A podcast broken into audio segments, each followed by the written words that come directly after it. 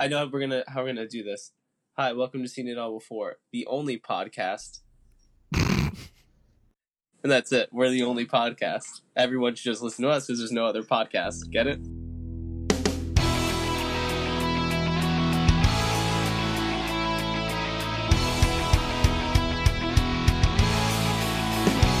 So Warped Tour, Atlantic City, we going? Um, of course we are. So, remember when we were talking about this initial initially, and we were like, dude, watch it be in Jersey.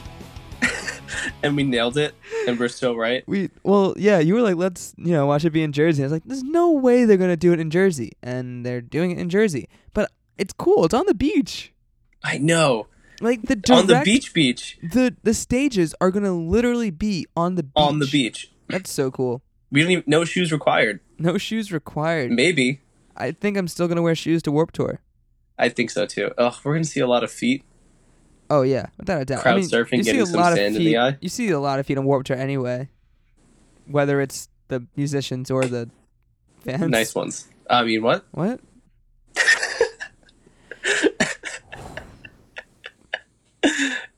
Come on, that was All funny. right. Anyway, so Warped Tour this year, they're doing it a little bit different. We've talked about this in the past. So they're doing five dates this year, and it's like the 25th anniversary celebration thing. So their West Coast date is going to be Mountain View, California.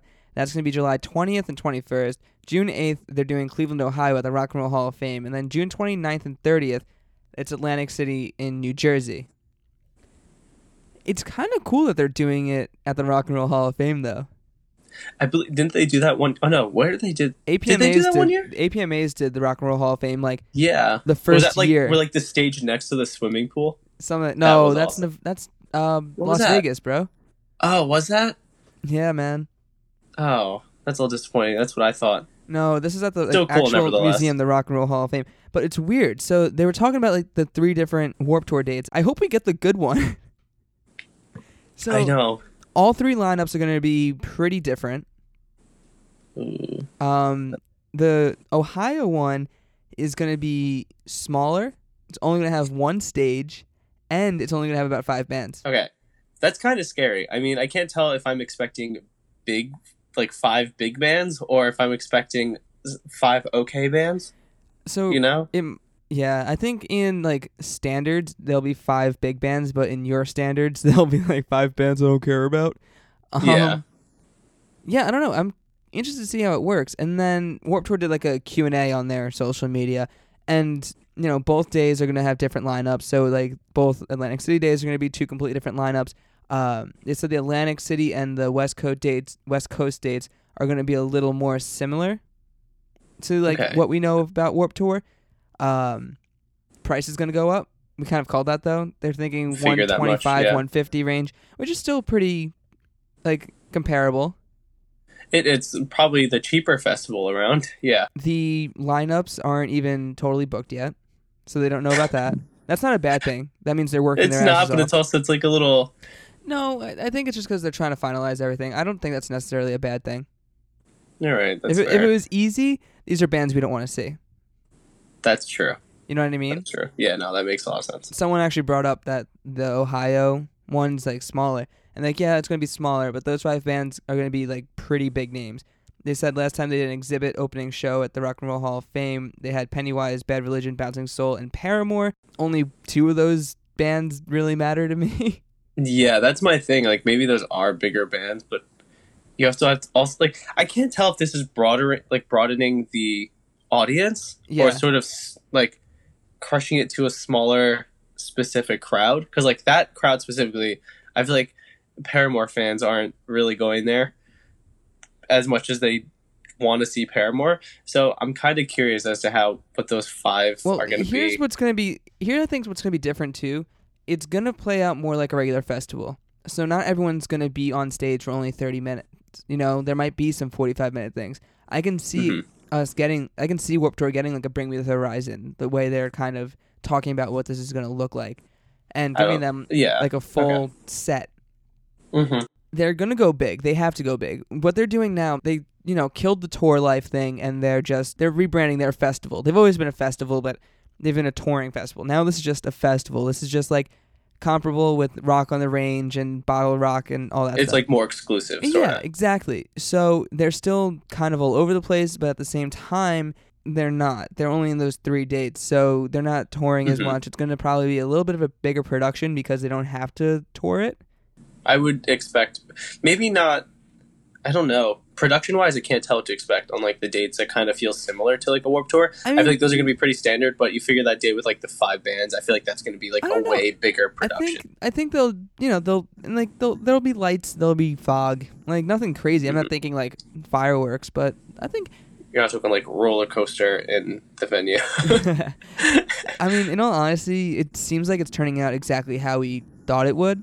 hmm I'm still very curious about the lineup. As of right now, I do want to go. Yeah, exactly. Me too. I want it just for the sake of us knowing that we're going to be spending an entire day on the beach listening to music. Yeah, exactly. I think that'd be super chill. Um, I, I hope the lineup's good. I think that's going to be a huge whether or not we go kind of thing. Mhm. But regardless, it might be fun just to go. I think maybe the lineup will choose if we make a weekend out of it or if we do a day trip. yeah, ex- exactly. I Because we think can, that'll we, be the we can drive that difference. in one day. That's a three-hour drive for us. literally. We can do it. Yeah, you're right. That's not really anything crazy at all. so it's no big deal. I'm really, really curious about how this plays out. So, what they're saying right now is there's no future plans for Warped Tour after this. Of course, they're saying that. of course, right? The thing is, if this goes well and they make a lot of money on it, Then then, they'll do it they're going to be. Then yeah, Like that's going to be rebranded. It's then they're going to rebrand themselves, and this is going to be it. And this goes back to the whole they were always kind of careful saying, yeah, this is the last cross country tour. Exactly. You know what I mean? Like they never said it was gone forever. They said it would come back in different variations. So this is the 25th anniversary show, which I remember the 20th anniversary tour like it was yesterday.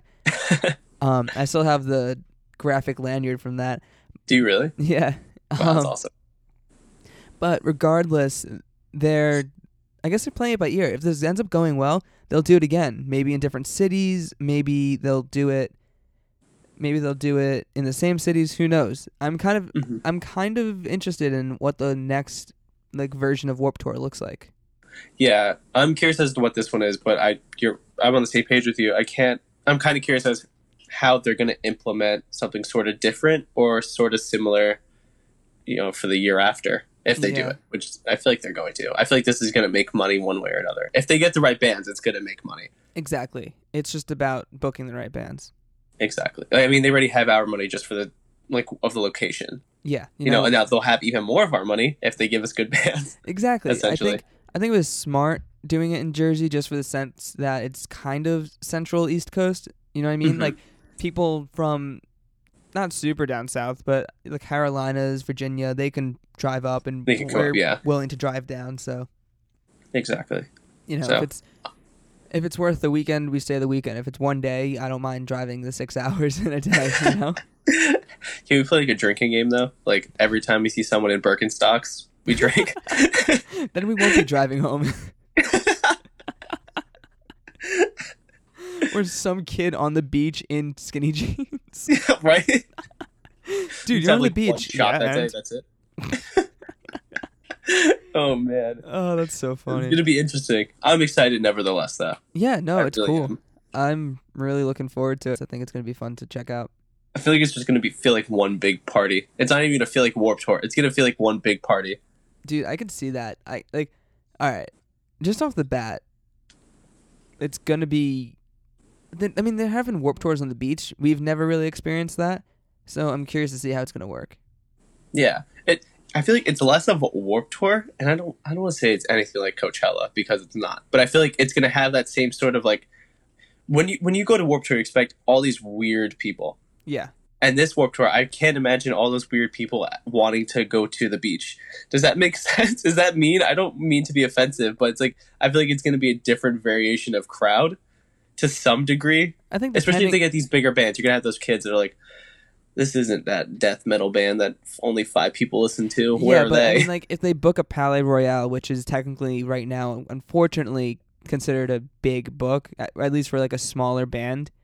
yeah, like, that's you're true. still gonna that's, get uh, you're gonna get the Palaye Royale kids. uh, not- true. Not to make people feel bad. I'm just Yeah, no, you know yeah, it's you not. know it's not who a bad. you are. Yeah, Um, I know? feel like we offended people, but still, it's. I don't know. I don't know what to expect crowd wise now either. I Yeah. this whole thing is just like one giant question mark. Yeah, I'm. I'm Until we see the lineup, this whole thing's a question mark. yeah, it's it's new to me. You know, it's new for everyone. No one's really done anything like this before. I mean, they have. This is just like any other festival, but I think Warped Tour is just held to a different standard. Yeah, we expect it to be. We expect it to represent sort of a different, a specific, like a different fan base And than of like something that like other rock festivals represent. Exactly. It's kind of like when, like with Warped Tour, we hold them to a standard. So it's like, how are they going to grow up and be like a regular festival, but also con- like contain and keep that Warped Tour feeling to it? That Exactly. like homeness, that you know, a bunch of kids just kind of hanging out and liking the same musicness. The metalcore bands hating on the pop punk kids. like, how do we keep all that? And what I'm gonna miss the most is the Warped Tour drama. You know, these Mm. bands are only gonna see each other for two days. They're not gonna be able to like hate each other over the entire summer. I know. You know, we're not gonna get to hear Beartooth calling out Attila, calling out Senses Fail, calling out Neck Deep. That's true. That's true. Unless we throw like Ronnie Radke on the tour, then Don't You- you know. man. Ronnie Radke didn't start no drama this summer. Ronnie Radke was a Well, I- superstar this summer, man. He was on his best Well- behavior. the thing is, you shouldn't say that about any human being. You shouldn't have to say, you know what, he's actually doing fine and being a good person. Let me tell you, man. Out of nowhere, Ronnie Radke is just like, I don't know. He's a sweetheart. Just started going to church or something. Nah, I think he just grew up. I think he realized the whole hate me act is kind of dying. Yeah, and that it's really lame and uncool. He seems to be picking and choosing his battles a little bit more too. Like the last time I saw him have Twitter beef with anyone, it's because they straight up said he's a rapist, and he's like, "Don't, don't say that." And then, That's gross. and then, yeah, it's like, come on. And then Paige actually came in, and was like, "Don't call," yeah, like Paige, like the wrestler, was like, Mhm. "Don't say that to Ronnie. That's not cool." And the chick's like, "Oh, well, screw you. Who the hell are you?" And Ronnie's like, "Well, she's got a biopic starring The Rock and Vince Vaughn coming out real soon, so." and he just did it really classily. I'm like, dude, props to Yeah. Ronnie. Like he didn't throw a mic stand, nothing.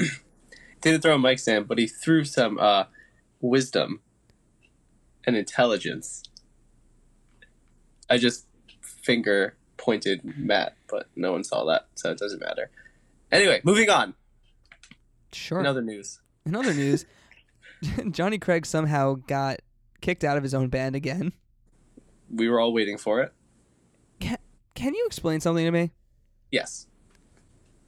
How stupid can you be, or how just ill prepared to be a musician, a frontman can you be that you are kicked out of slaves? How ill prepared can one human being be? It's also Johnny Craig, and I don't know why you were expecting so much from him. Oh, I wasn't expecting anything from Johnny Craig. If people don't know what's going on, Johnny Craig was released from slaves because he basically relapsed on heroin again. Mhm, Yeah. The guy who's made it such a big deal that he's clean, and every song is about how he's clean and how he's. know what you hate on him because he's changed and he's clean. And I get it. It addiction's a bitch. It's not It is. something. It's not something you can control. However, that's not what I'm talking. That's not what my concern is. You're Johnny Craig. Can you name the other guys in Slaves? No. Exactly, because they're irrelevant. Yet Slaves said, "Hey, you're out of the band, and we're continuing as a band." Who like who is What their are you go- fan base? What are you gonna do? Who is their fan base? Johnny Seven Craig- people? Johnny Craig diehards are their fan base, and that is it. That's like I don't know why they would I, I don't know. I don't know. I really don't have any high hopes for this guy. This is the only guy I know who's been giving so many chances in the music industry He and was is easily in- pissing them away. He was in Isles and Glaciers. He was in Chiodos. He was in Dance Gavin Dance twice. He was in Emarosa. He was in Slaves. This guy has been around forever. This guy has proven a billion times that he's an asshole. He's a thousand times said I've changed and proven time and time again he has yet to change. He's ripped off his own fan base. And yet he's still one of the biggest names in our scene. Why is that? I wish I could. I don't know why everyone likes him. I I'm not taking anything him. away from his talent, Talented guy, great singer. And again, did, Decent like songwriter. addic- like you said, addiction tough, and I can't fault him for that. The thing is, like, even if you look past that, he's kind of just like an asshole, Yeah. and he's just like a garbage human being for the other things Such he's a done. terrible person. like, I don't, I don't know. I'm not surprised that he relapsed, and I'm not surprised that he's out of the band. Whoever, who the fuck is Slaves even playing for? I can't even tell you. Well, they were supposed to. their records. Is there my question? Well, they were. Here's the. Here's. This is how much they're hurting. They were supposed to be touring with um Escape the Fate in Europe. Ugh, yeah. See, that says it everything. That says it all. Yeah. Ugh. I just Who's buying tickets to that? What the fuck? people, man. It's just crazy to me that this guy can just go and screw everything up constantly. But here's my thing too. I get it. It's hard to deal with a Johnny Craig in your life. It's hard to like have a lead singer who's inconsistent and all over the place. It's hard to be in Slaves because I'm pretty sure their lineup has changed more times in the last 5 years than most bands who've been around for 20. But don't you just like your your biggest draw is Johnny Craig. That, that's the only appeal. You know what I mean? Like that's your biggest draw. I don't know who the other two guys are. I couldn't, or they're a trio, aren't they? I, see, I don't yeah, even know. I think so. I don't even know. It just makes no sense to me. Stick around, maybe take a break and come back when Johnny Craig is sober again. That's what I would have done, but But then how I do don't you know. I feel like it's it's such a ballsy move to say, "Hey, we don't need a band with fan with a fan base that's only made of Johnny Craig fans." that's what I'm saying. Like, I don't, I don't I don't know. I don't know what they're I don't expecting. What's the next? This is why they're on here? tour with Escape the Fate, Matt. I mean, valid. It's just it blows my mind. You have a guy who's he's just constantly getting thrown out of bands. yeah, and then he comes back and he's like, "I'm better now," and just preaches positivity. But and they, then he goes out his way to be negative in some way. they got kicked off Warped Tour two years ago, and then they broke up, and then they got back together, and then they broke up, and then they were releasing their last album, but then they released everything else, and then they they're sticking together, and Slaves isn't going away. It's like, what are you doing? And then they wrote, and then they wrote that song that sounded like that Drake song, like with the Drake title. Do you remember oh, that? Running through the six with my soul. Yeah, like shut the fuck up. Fantastic song name. That's what the fuck was that song, man? Dude, I couldn't tell you what the song sounds like if I'm being 100% honest. I think the only song. Okay. There's maybe a total of seven songs that I can actually point out that I know that's Johnny Craig. Six of them were on the Isles and Glaciers album. the seventh one is that one off Illuminato that was the instrumentals from Yeah. The Only Thing You Talk About, which is You know what's weird? Craig he Owens has song.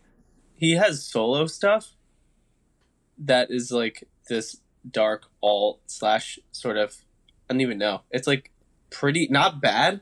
And I don't know why it, it always baffles me when I think why he didn't just fully take this on. And then Or I and then I look how old they are and I realize oh this music wasn't popular back then. But I'm like Yeah. if he would have pulled that shit out like Today. before he got kicked out of slaves, he would have he would have done at least better than slaves. Dark pop is on the rise, man, and we I will know. discuss that later. Can you? Like, what a great way to start off 2019. Yeah, kicked out of my band for heroin addiction. I mean, again, I'm not bashing him for being an addict. He's a piece of shit and an asshole. I just can't believe there's a, a single person who's had more second chances. Exactly. Like And I can't believe there's a band that thinks they're better off without, without him. him. I mean, the safest move there is just just wait for Maybe him to getting get another job. well, yeah. I mean, you know, maybe take on more hours at Starbucks, but but it's like just just wait for the guy who's the reason you have a fan base. I the, the other two don't matter. yeah, I know. You don't matter. And what are you gonna do? No offense. Yeah. No, what are you gonna do? Like, yeah, seriously. Who who are you gonna get now? I think your best plan is dropping slaves as much as you don't want to, considering that's like the first thing that's sort of making you money. But drop slaves, fucking rebrand, start fresh. You have to. You can't go I like that's the only thing you can do. I feel like the slaves run that they're gonna do is gonna not gonna last at all. No, no way. No one's not, gonna not without it. Johnny Craig. No one's already buying them as is. Yeah. now, Well, I mean, they the are. people- People, are, and it, this is like the these are like the Johnny Craig diehards. These are the same people who shit talk Emarosa for not being hardcore no more.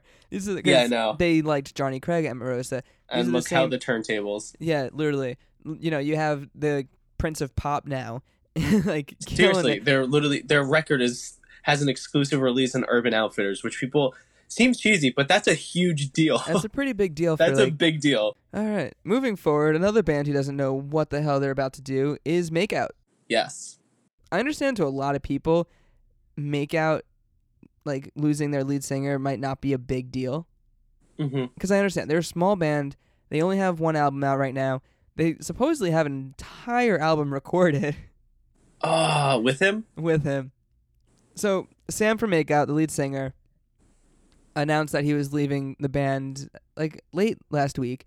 Um, basically saying he's just kind of over the tour life. It's too much for him. It's just getting to him, and a lot of bands and band members have gone down dark roads because of that.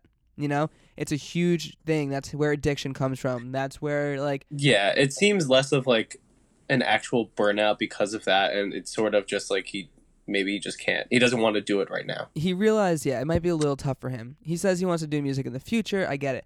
My thing is, do you leave a band because you don't feel like touring right now, or do you say, "Hey, can we take a break from touring?" I get you're a small band, and to be honest, I thought Makeout would tour like five more times this year. I was telling a friend who didn't get to see them, I was like, you, you know, you missed them this time around, but they'll be back. They have no choice but mm-hmm. to tour. So I guess it makes sense.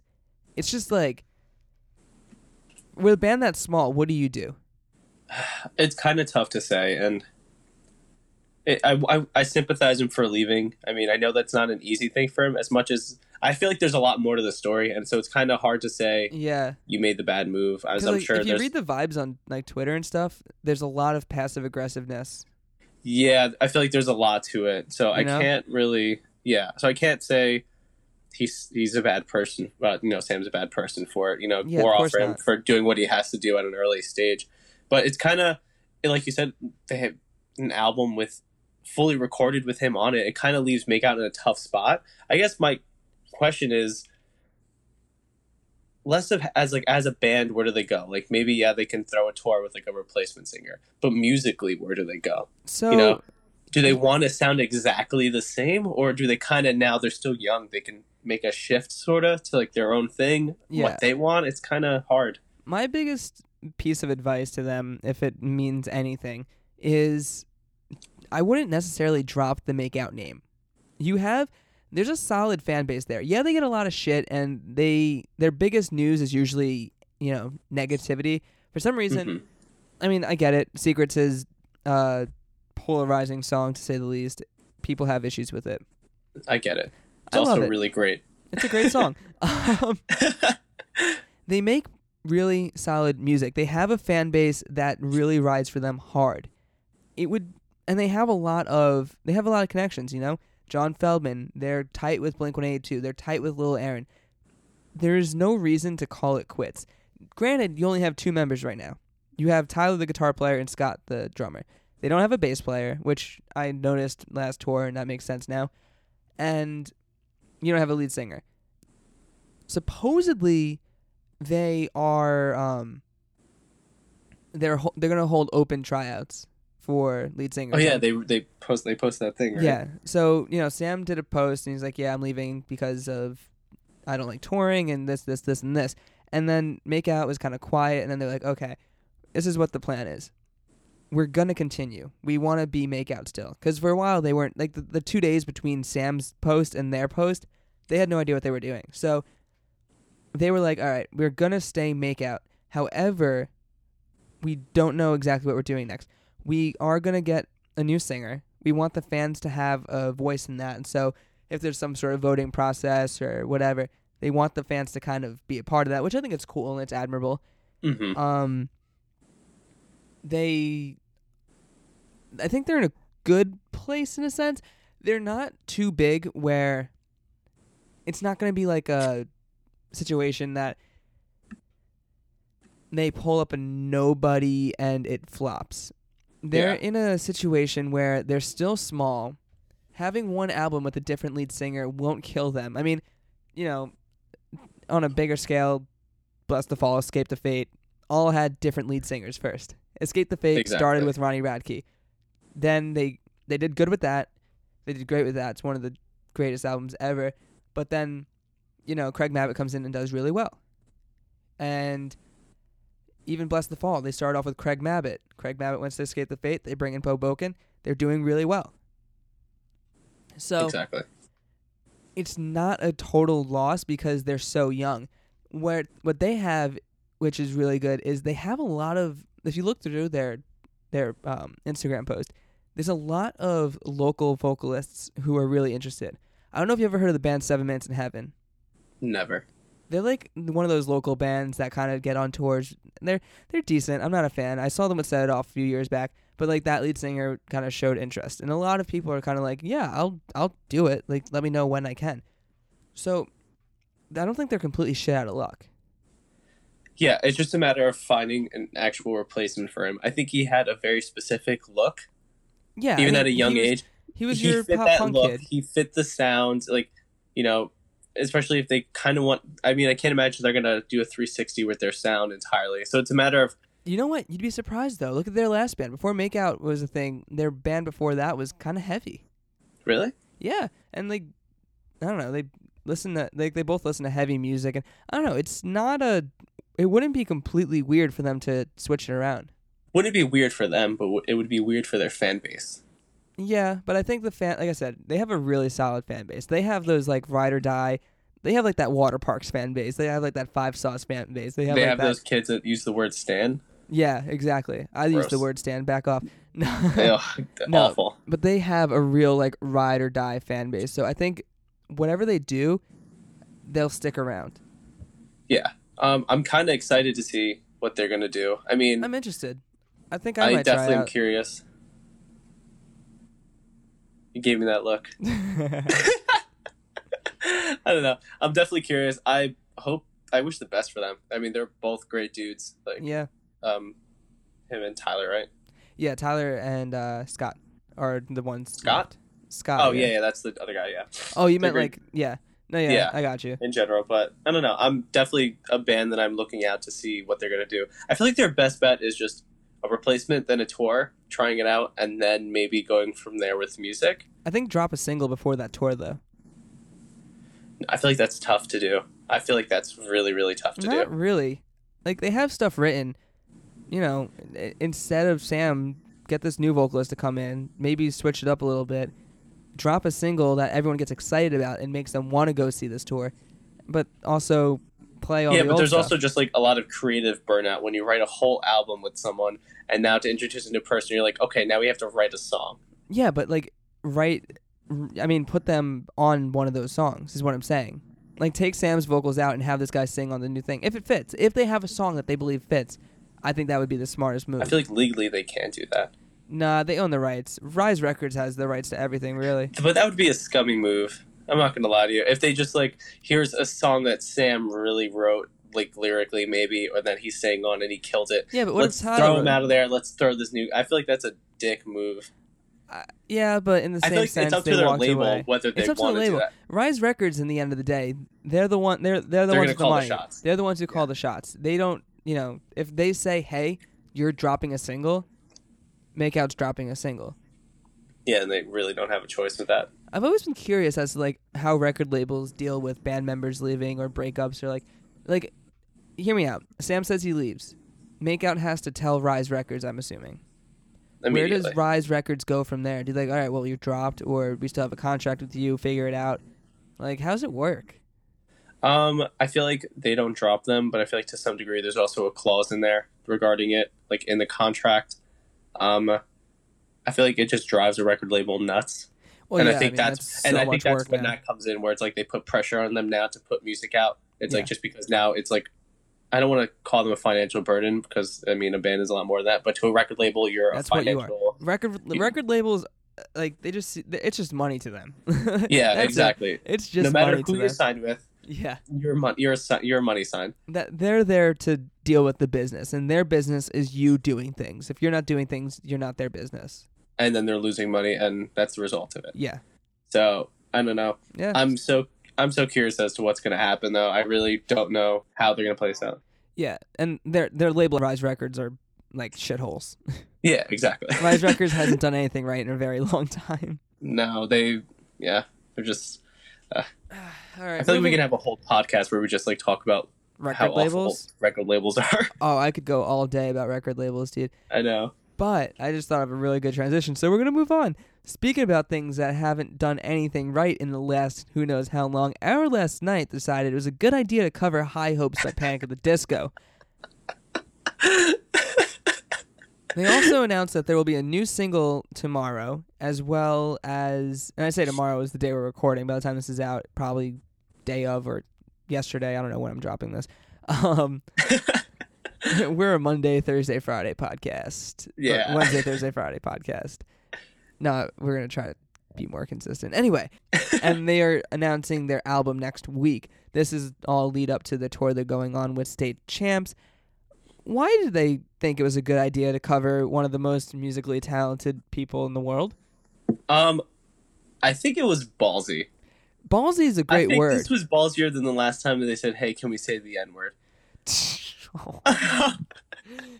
so we're gonna do Kendrick's "Humble." Is it okay if we do all the lyrics? yeah, like come on. like come on, dude. I think anyone who thinks that their covers are good, you're insane. Here's the thing: they used to be They good. started off good, and They then they kind of got good. dragged out, and we didn't need a YouTube band. Exactly. We don't need high hopes. Dude, this is almost as bad, if not worse, than when they covered Stressed Out. Exactly. This is not something we needed. I mean, more or on them for putting their own production together. But something like this is just becoming. You're shoving it in our face Actually, now, like hold a cover every week. This isn't as bad, though, as when they covered Who Let the Dogs Out with the Baha Men. Okay, They actually I'll- did I'm gonna that. stop you right there. That was the best cover of any song. Stop speaking. ever. I'm so sick of Our Last Night, man. I hate this band. I think the industry is, and I know they mean well, but at that same time, It's a shame. uh, it's this is another band. I'm like, who is their fan base? Because they have a fan base. A huge fan base. And it's crazy. And for a band who's been around for such a long time, I mean, they started when they were, what, 14? They were doing this. They've been around forever. They're not signed, which is huge. That's a big deal that they've done this much and do so much unsigned. And good for them. And they're talented musicians. They're just shitty songwriters and only get any recognition now because they cover songs. Yeah, There's a reason why like- Fearless Records hasn't done Punk Goes in three years. exactly. And I feel like to to some extent, I don't want to label everything as a cash grab, but this seems like a cash grab with every because they only do the you know because now when people go on YouTube and they look up High Hopes, That's Our Last. Night is gonna come up. I'm just so sick of these bands, man, that get off by just doing covers. It's so boring. I'm getting so tired of it. I don't need a High Hopes metal cover. It's Panic the Disco. That's enough for me. It, it like, like it was cute. It was cute in 2011 when Upon This Dawning covered Call Me Maybe. It was fun when Of Mice and Men covered Poker Face, but that was at a different time. It's just hard to explain. Like it doesn't matter anymore. Yeah, um, I don't know what they're doing. Like I said, you, I'm still surprised that they have a fan base that you're saying is strong. Like that baffles me. That's yeah, weird to totally. me. It's crazy that these guys are doing as well as they are, and I'm not hating. How do you explain to someone, "Hey, my favorite song by Our Last Night is a cover"? Yeah, exactly. It's Like, like, that just sounds lame. like I like, hate to on. sound like I'm hating, but it's just I don't get it. There's so many more talented bands out there who deserve so much more respect and recognition, and then Our Last Night's out here doing direct support for state champs, headlining tours in Europe, selling out venues. I'm just sick of it.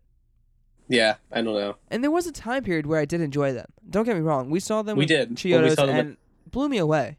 Yeah, with that was like the same tour as Hands Like Houses, right? Yeah, Hands Like Houses, Yeah. Amorosa, and 68. They just haven't done anything fresh, nothing original, nothing new. I mean, literally, their discography is 50% covers.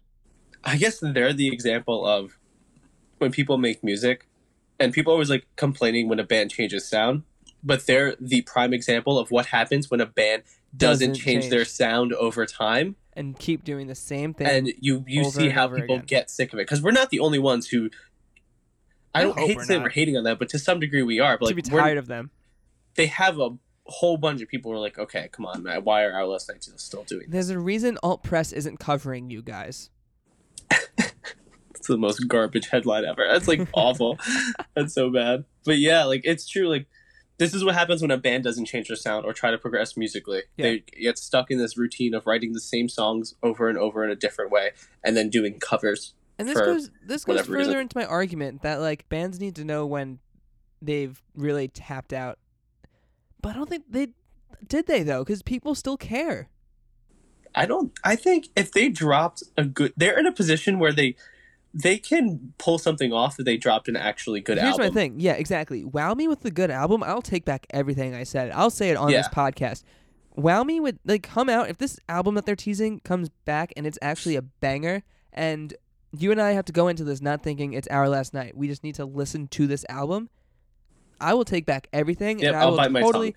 Yeah, I'll understand. But right now, as of right now, there is nothing they've done that makes me say I am stoked for anything they're doing in the future. Exactly, absolutely, and I feel the same exact way. Cool. Well, let's move on because I'm sick of this hate because we have so much to talk about today. Um, real quick, Simple Creatures, Mark Hoppus and uh, Alex Gaskarth uh, from Blink 182 and All Time Low, respectively, have finally stopped flirting on Twitter.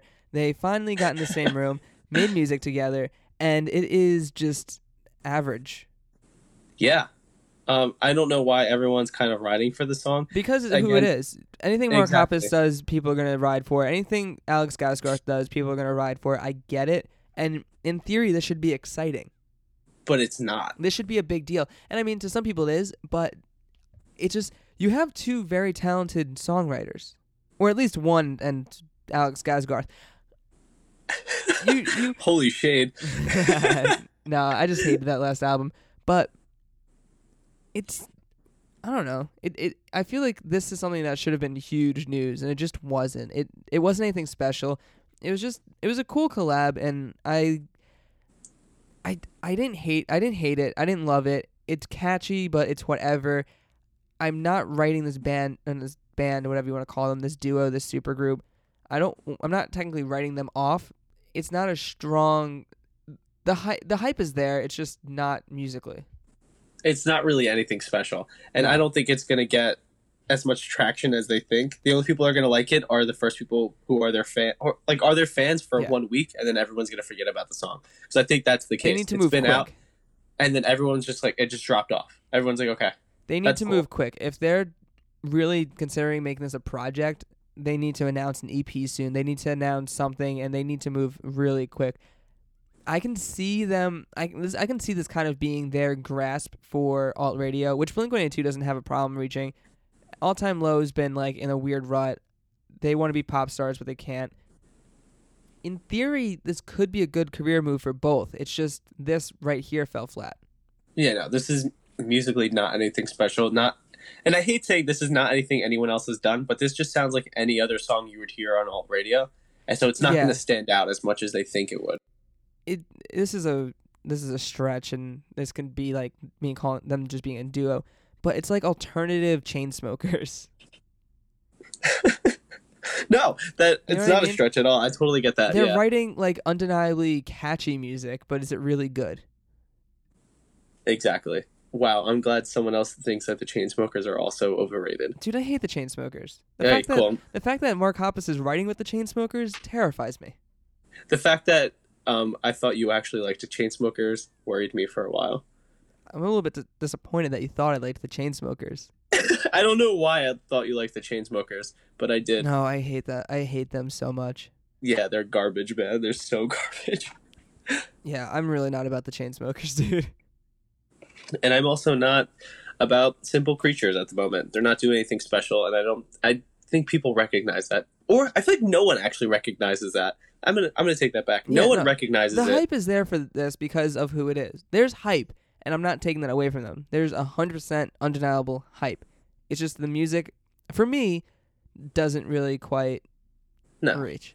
I'm not. this is this isn't going anywhere crazy. Like this isn't shooting up like on the radio, and people are gonna be like, "Oh my god, I can't wait for the next album." So here's the thing. I think this could have alt radio play Yeah, but is it getting alt radio play because it's a good song or because it's Mark Hoppus? because it's Mark Hoppus. and that's like bullshit. I feel like that's so. I feel like that's just absolute garbage for. Oh, I would for hate sure. for. I would hate to mentally know like my songs on the radio just because of my name, not I mean- because people think this is good. I mean, people are loving it. Not everyone, they? but if you look at the general comments, people are cool with it. I mean, I'm cool with it too. It doesn't mean I like it at all. Okay, You know? I, I mean cool with it as casual as cool with it means.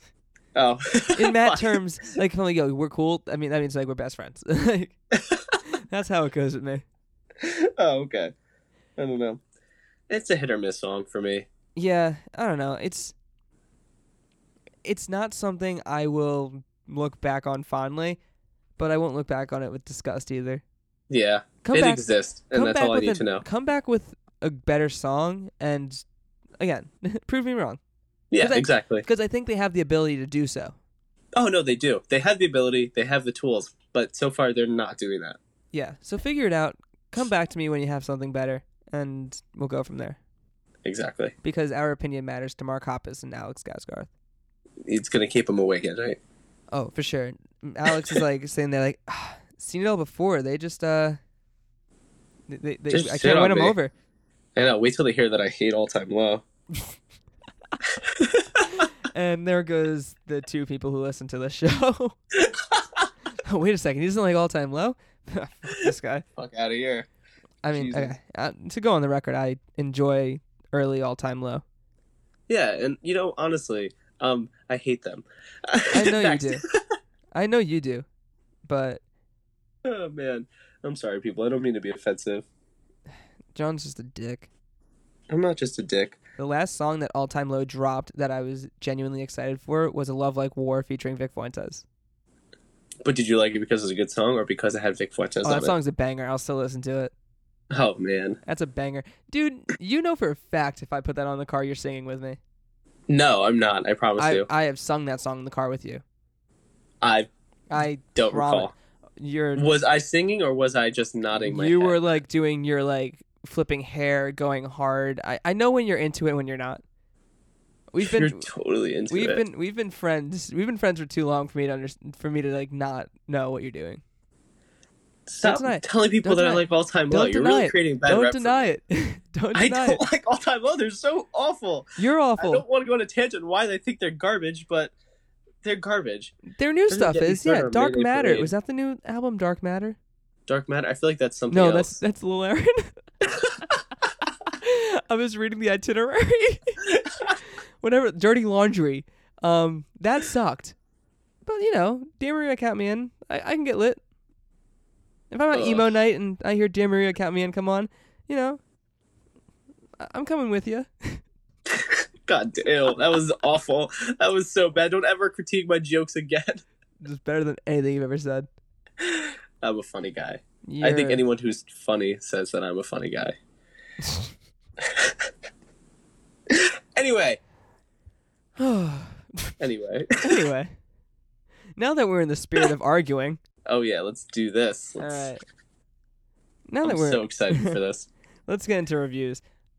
Lil Aaron dropped Dark Matter, uh, a kind of not a surprise EP, but a very like last minute EP. Yeah.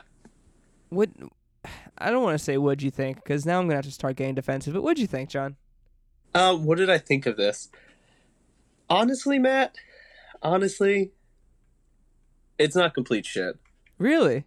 I'm not gonna say I like it, and honestly, Okay. I you're not gonna change my mind on thinking that this whole uh, auto tune singing wave is absolutely cheesy to me. I think it takes zero talent to do. You just have to write a catchy song, and that's the thing I can't take away from Lil Aaron. He writes a fucking catchy song. He's a talented songwriter. He's a talented songwriter. He's so as much as I don't like these songs, and I won't ever go back and listen to this EP, honestly, I won't because I hate it.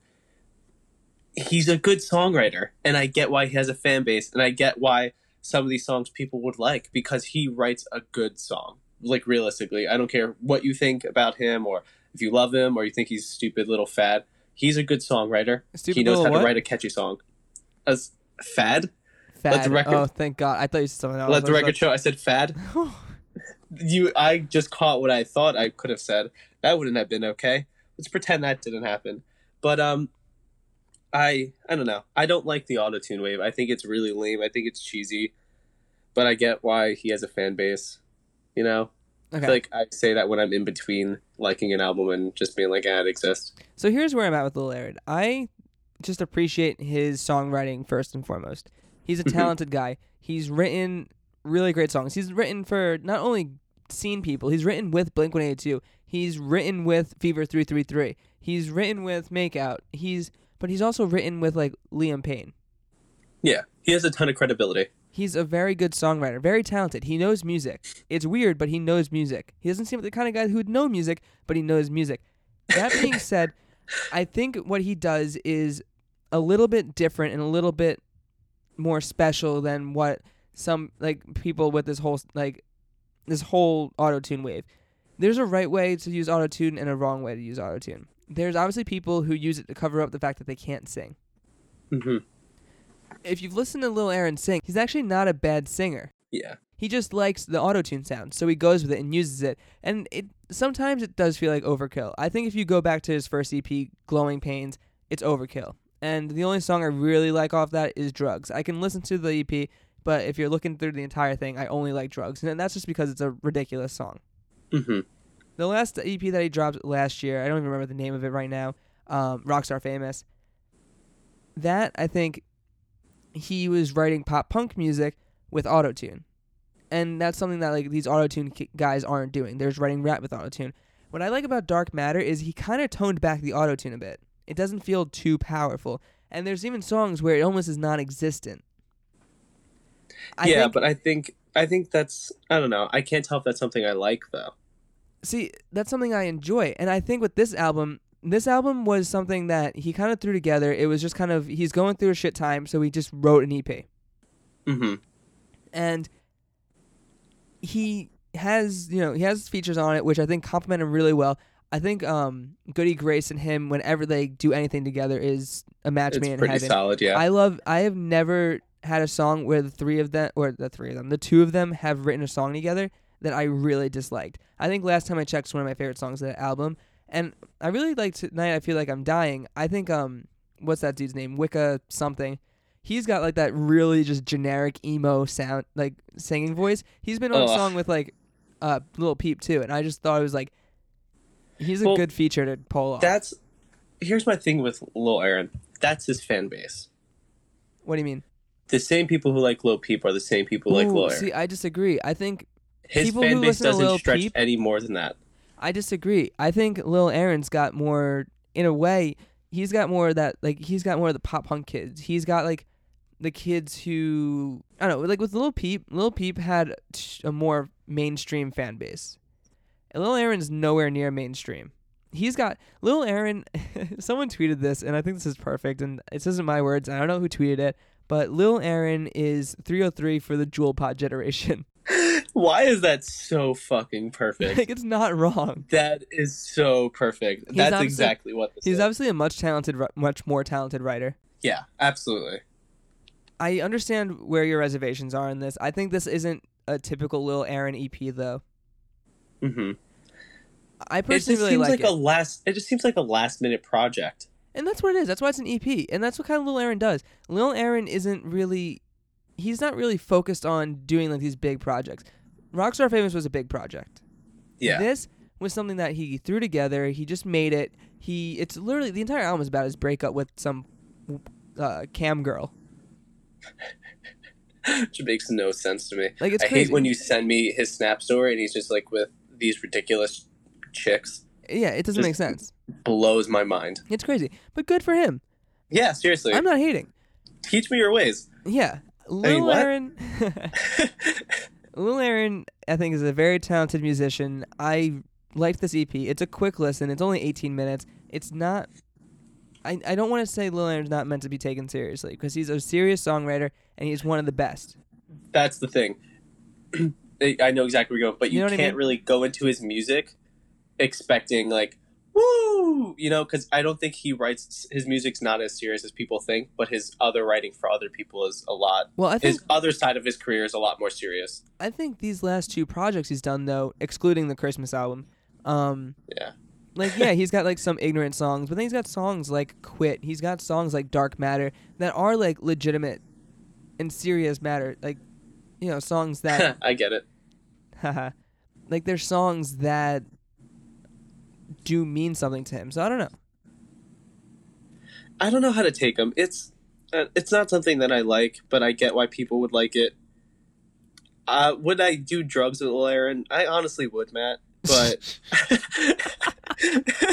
but but I don't think I would do it while listening to his music. Jesus Christ. that was bad, but I don't know. It's not bad. It's really not that shit of an EP. I think it's a fun listen. I think it's a good way for him. Like it was a good storytelling. So now that we didn't argue as much as I thought we would, what would you rate it? Um, I'm giving it a six. Really, that low? Yeah, and honestly, I was expecting to be really into it just because I've been listening to a bit more trap esque music. Honestly, I know, which is weird to say, but but I, I, I wouldn't really, call I him a trap. He's not a trap artist. He's not a SoundCloud rapper. He doesn't really, you know, what I mean, like he doesn't identify as such, and I wouldn't really necessarily put him in that category. I was expecting it to like it more because of that, but I just couldn't. And then I don't, I don't know. I I'm giving it a six. I wouldn't write it off. If you really, if this is something you can get into, then you'll get into it. But I feel like if you don't, then that's it. He's an acquired taste, but Yeah. in the end of the day, he writes catchy songs. Like At the end of the day, he's way more talented than I ever will be. he's more talented than like everyone. Most people, yeah, Yeah. realistically. Dude's one of the greatest songwriters, period. Right now, Period. I'll stick with that. Um, you know, to be honest, this is like an eight for me. Really? Yeah, Wow. I've listened to this I'm- album. I've listened to this EP a few times this week. I really enjoy it. It's quick. I wish it were longer. I think he's a fantastic songwriter. I think it's a really. It sounds like a Lil Aaron, but it also is a really cool little tangent from what he normally does. I don't know. I I really I, I like it. Wow, I wasn't expecting eight, but okay, that's yeah, fair. that's where I'm at, man. Shit. Cool. All right, moving forward. This is something I think we'll agree on a little bit more. Gerard Way, Hazy Shades of White. Uh, Gerard Way basically dropped a new song for the trailer for his upcoming Netflix movie, not movie, TV show for Show. Umbrella Academy. It's featuring Ray Toro, which is really cool. He keeps doing like these like half collaborations with My Chemical Romance members, but they're just not pulling the friggin' trigger yet. Regardless, this is some good music, in my opinion. What'd you think of Hazy Shades of White? Um, probably one of my favorite singles he's released. Same. Yeah, okay, cool. I thought you were gonna Same. argue with me with that. Same. Um, God damn it! Actually, I saw this comment, and I don't want to get too far into that convo, like that conversation itself. But I saw someone say, Gerard Way became everything. Uh, someone took all the Bring Me the Horizon out of Bring Me the Horizon and stuck it in Gerard Way. and I was like, you know what? That's not completely wrong. This Yeah. is like, I guess, a heavier, in quotations, heavier, heavier. song than It's a written. little more reminiscent of My Chemical Romance. It's not weird. It's not like hazy, which is kind of funny because hazy's in the song title. I don't even mean to do that. Yeah. It's it sounds like you know a pop punk emo My Chem song. And that's the thing. I don't like it because it sounds like a Oh, My yeah, Chemical no Romance way. song. And for like strictly nostalgia, it's like a good song. It's I like genuinely good.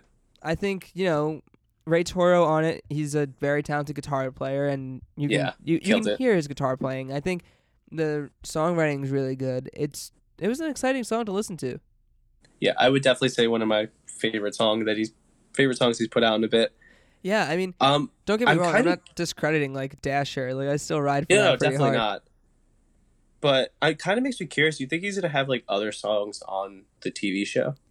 I don't know. I think it's cool that he did have at least the one song, and maybe that's like part of working with Netflix. Just like how Selena Gomez had to Oh, write a man, they song just for funded his 13 Reasons studio work? Why. Um, Oh man, but yeah, I don't know. I don't think he'll have like control or be the entire the entire soundtrack. I think that'd be a little bit weird and kind of take me out of it a little bit. But I like Oh, yeah, that he did do so. a song for it. or at least for the trailer. Yeah, and it was excellent, and he killed it. Yeah, I'm just And- excited that he's as much as he's focusing on everything else in the world. He seems more into music than he has since Hesitant Alien dropped. Oh my god, I thought the same exact thing, and it's kind of exciting because he's not just dropping bullshit songs like They're some good other songs. people, They're like well Simple thought Creatures. songs. They're they're actually good songs that sound like it's trying to be a really good song and not just hey, I'm Gerard Way. Here's a song I wrote. Yeah, it's like, oh yeah, okay. I guess you know I owe you guys a song, and I want to stay relevant. Here's the one. Here's the song. No, everything Yeah. he's dropped is great. Baby in a haunted house, fantastic song. Yeah, Uh, Down with the Germs, great song. Dash, uh, Dasher, just beautiful. And this is a Excellent. great song. I love it so much. It's pissy. It's a little more plugged in. It doesn't sound like he's not like hazing his voice like he has in the past. He's just being Gerard Way. and I love it. It sounds a Yeah. bit more aggressive, and I think that's like my favorite part about it. Yeah, and it's about time that he writes like a more aggressive music. I loved Hesitant Alien. Don't get me wrong; it was a great album. But I would also like him to come back now and do an entire album that's a little more plugged in and pissed off. Yeah, give me give me a little bit more angst. That's yeah, what I need. because a lot of the singles can be that he's released can be B sides to Hesitant Alien. You know what I mean? Exactly. They would have fit on that album. Maybe a little less like alternative than what that was, like just more weird. But Mhm. this is, I think, the direction he should be going when he writes more music. Yeah, and I'm so stoked for. I'm so stoked for it. Uh, I don't want an album. I don't think I want one yet.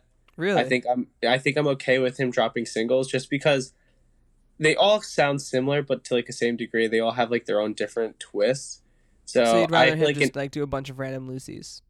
Just be, yeah, because I don't want him to feel like he has to solidify like a sort of sound. Sure. I think sure. right now he's kind of like in this wave of like going over like a lot of different tones and everything, and I'm all for that. Yeah. Um, I think in the future, like once he gets over and he's dropped like enough singles, I'd be like, all right, bud, give me an album, let's do this. You know what? but- I'm just ready for a tour, man. I Yeah, would seriously. kill for a tour. I just don't. I know like he's had his like he's had his mental health and that's been a thing, but I it's been a long time since we've got a tour. Like I'm talking like 2014. Yeah, No, that's probably later than that. Like whenever Hesitant Alien came out, and he supported that, but that was it. I feel like a tour won't happen for a while, especially with the release of the show. Yeah. I feel like the media wise, a lot of his teams probably want, wants to like put a lot of pressure on that But rather like- than a tour. but with like this much attention to music right now, don't you think it's kind of like the yeah, right it's like they're they're stuck in that weird middle ground, really. Yeah. Really. The, th- the thing is, he's got arms in every medium right now. But you can almost, you can kind of tell when he's focusing on one thing. Like when he was strictly comic books, that's all he talked about, and that's all you saw him post about, and that's where he was at. He's more and more talking about music. He's posting videos of him, you know, playing with different plugins. He's posting things of him. He's releasing new songs. Like I think we can, we could be close to just Gerard Way hopping into music again maybe Umbrella Academy drops and he's not thinking about that as much, and then he really focuses on music. Yeah, I'm expecting after the wave of the show, I'm expecting maybe another single of some sort, and then I'm hoping for maybe like a tour or something heavily music related. You know? Yeah, I, I do want to see him do that. It's kind of cool to see him working with guys in My Chem. He's done like what two songs with Ray Toro now. He's done I think so. Yeah. I think like two or three with Mikey Way. Um, I don't think he's done Like anything. cool. With Now let's just put now let's just put them all in the same room. Yeah, I don't think we- he's done anything with Frank, but Frank's still doing his own thing, and you know he's killing it too. Yeah. It's just I'm not necessarily saying I, I would love it for My Chem to come out of the shadows, but it's not a necessity. But I right do now. think I do think the scene needs Gerard Way to just do something. I think he can do a tour, and I think it would be a huge tour. It would be a Do big deal. Do we need him or do we want him to do something? Both. That's the difference. Let me tell Oh. you what. Let me. All right, that's a Okay. good, that's a great point. We want him to do something because it's Gerard Way. However, I think the scene lacks. The lean, the, the scene lacks a certain nostalgia. you said the lean. I know what I said. the scene lacks a certain nostalgia. You know what I mean? You have the old school bands. If you talk like the Holy Trinity, right? Yeah. Like, let's go back to that for a second. The Holy Trinity, the the Panic of the Disco, Fallout Boy, My Chem. hmm Two of those bands have gone completely pop. My Chem never got there. They blew up and they were huge, but they never got completely mainstream the way Fall Out Boy and Panic the Disco are. So for Gerard Way to come back and just do a tour and kind of be relevant again, I think would be healthy for the scene. Does that make sense? I think so too because you know he wouldn't just be a pop. It wouldn't be band. bullshit. It would be music. Not Yeah. calling Panic at the Disco mu- bullshit. Not calling No, Fall Out Boy absolutely not. bullshit. I'm just saying when you look at those three bands, two of them are still very relevant. And I mean, My Chemical Romance is still very rele- relevant. I think Gerard Way just needs to start planting more, just old school into it. You know? The the thing is like I wouldn't go out of my way and say that Panic at, Dis- Panic at the Disco is an emo band anymore. I wouldn't say No, that. no way. They're I not. wouldn't go out of my way to say They're Fall Boy. I wouldn't even say Panic at the Disco is like a rock and roll band because they've descended into full pop into full alt to some degree. I yeah, feel like they have songs that are in like that. I would still keep them in the rock and roll, not like rock and roll, but they're a rock pop. You know, pop rock. Uh, you know what I mean? it's kind. I wouldn't even say that. It's kind of tough. I don't know, it's like Realistically, if, you're- strip down, if you if got rid of the band and you just put Brendon Urie with some like oh electronics, yeah, he could be a pop star, for sure. I mean, is. you can you can easily replace all those people. Yeah, of course, but I feel there's still they're they're the new version of mainstream rock. You know, mainstream rock is the Panic of the Discos, the Fall Out Boys, the I hate to say it, the Imagine Dragons. I don't like it, but that's what it is. So this is it's not traditional rock and roll, but is it is what current popular rock and roll is. Uh, that's fair. I don't know. I feel like having Gerard Way in the mix and having him. I wouldn't say. I don't think he'd get that big. No, he's not going to blow up by himself. Here's the thing: if Gerard Way goes on tour, he's going to be playing Irving Plaza, House of Blues type venues. hmm which that's what he did, and that's a good size. And that's what Mike Shinoda is doing solo right now. If My Chemical Romance said, "Hey, we're going on tour again," they're selling out stadiums Yeah. without a That's doubt. true. They're, they're selling out stadiums. If My Chemical Romance says, "Hey, we're going to go on tour," they're they're going to sell out stadiums. Yeah, Yeah. and they're selling out stadiums in the U.S. and in Europe like instantly. Yeah, and just for shits and giggles, have the uh, used open up. I wish. Oh my god. They hate each other, dude. I know, but I would still just want them on the same bill. Oh yeah, I mean it's happened a thousand times. There was a time where My Chemical Romance opened for the used. Think about that. You know what? I would pay upwards of. Now I'm gonna say this, and this is risky. Of two hundred dollars for for a fucking just full on nostalgia tour. What do you mean, like a My I'm talking Panic, Fall Out Boy, My Chem on the same tour. Fuck it. imagine? Throw throw Paramore on there. Let me get like a full nostalgia tour. That's what they can call it. I'm not even gonna ask for money for that name. You guys can keep it. the You're Welcome tour. no, yeah. As much as I'd like to see that happen, it's totally unfeasible. Oh, it's not gonna happen ever in our lifetime, and that's okay. And it's gonna keep me up at night knowing that will never happen. But still, It's fine. that's fine. But you know what is happening? What is happening? I'll tell you what's happening. Don Broco. They dropped Half Man, Half God this week. What a confusing song. Uh, what probably the most interesting song I've heard in a while. They just like Don Broco's always been a little weird. And they've always been a little bit all over the spectrum. Yeah, But but, this not is- this weird. This is weird. this is definitely weird. Um, so half man, half god. The first thing I showed you was like this reminded me of feeling like the whole Yeezus album.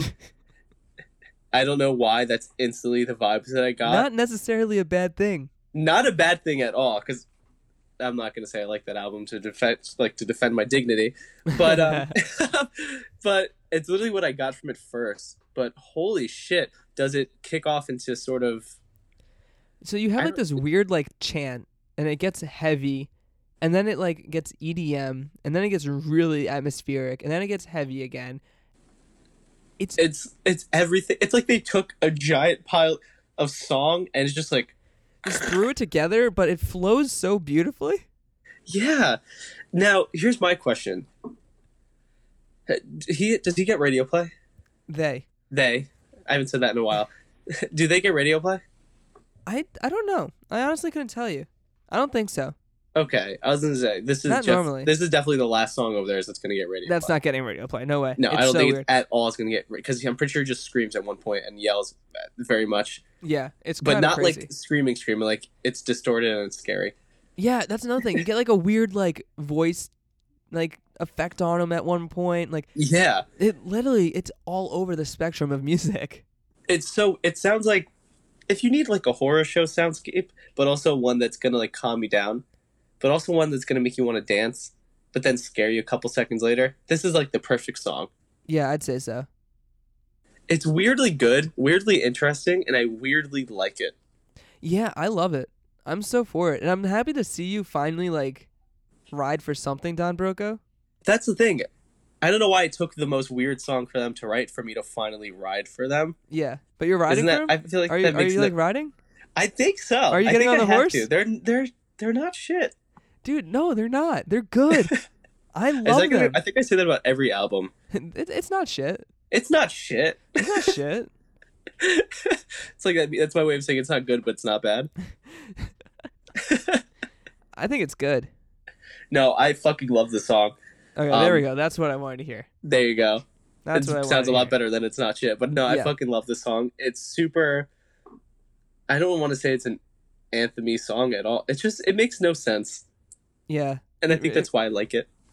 yeah. It's so strange. It's so weird. I'm so for it.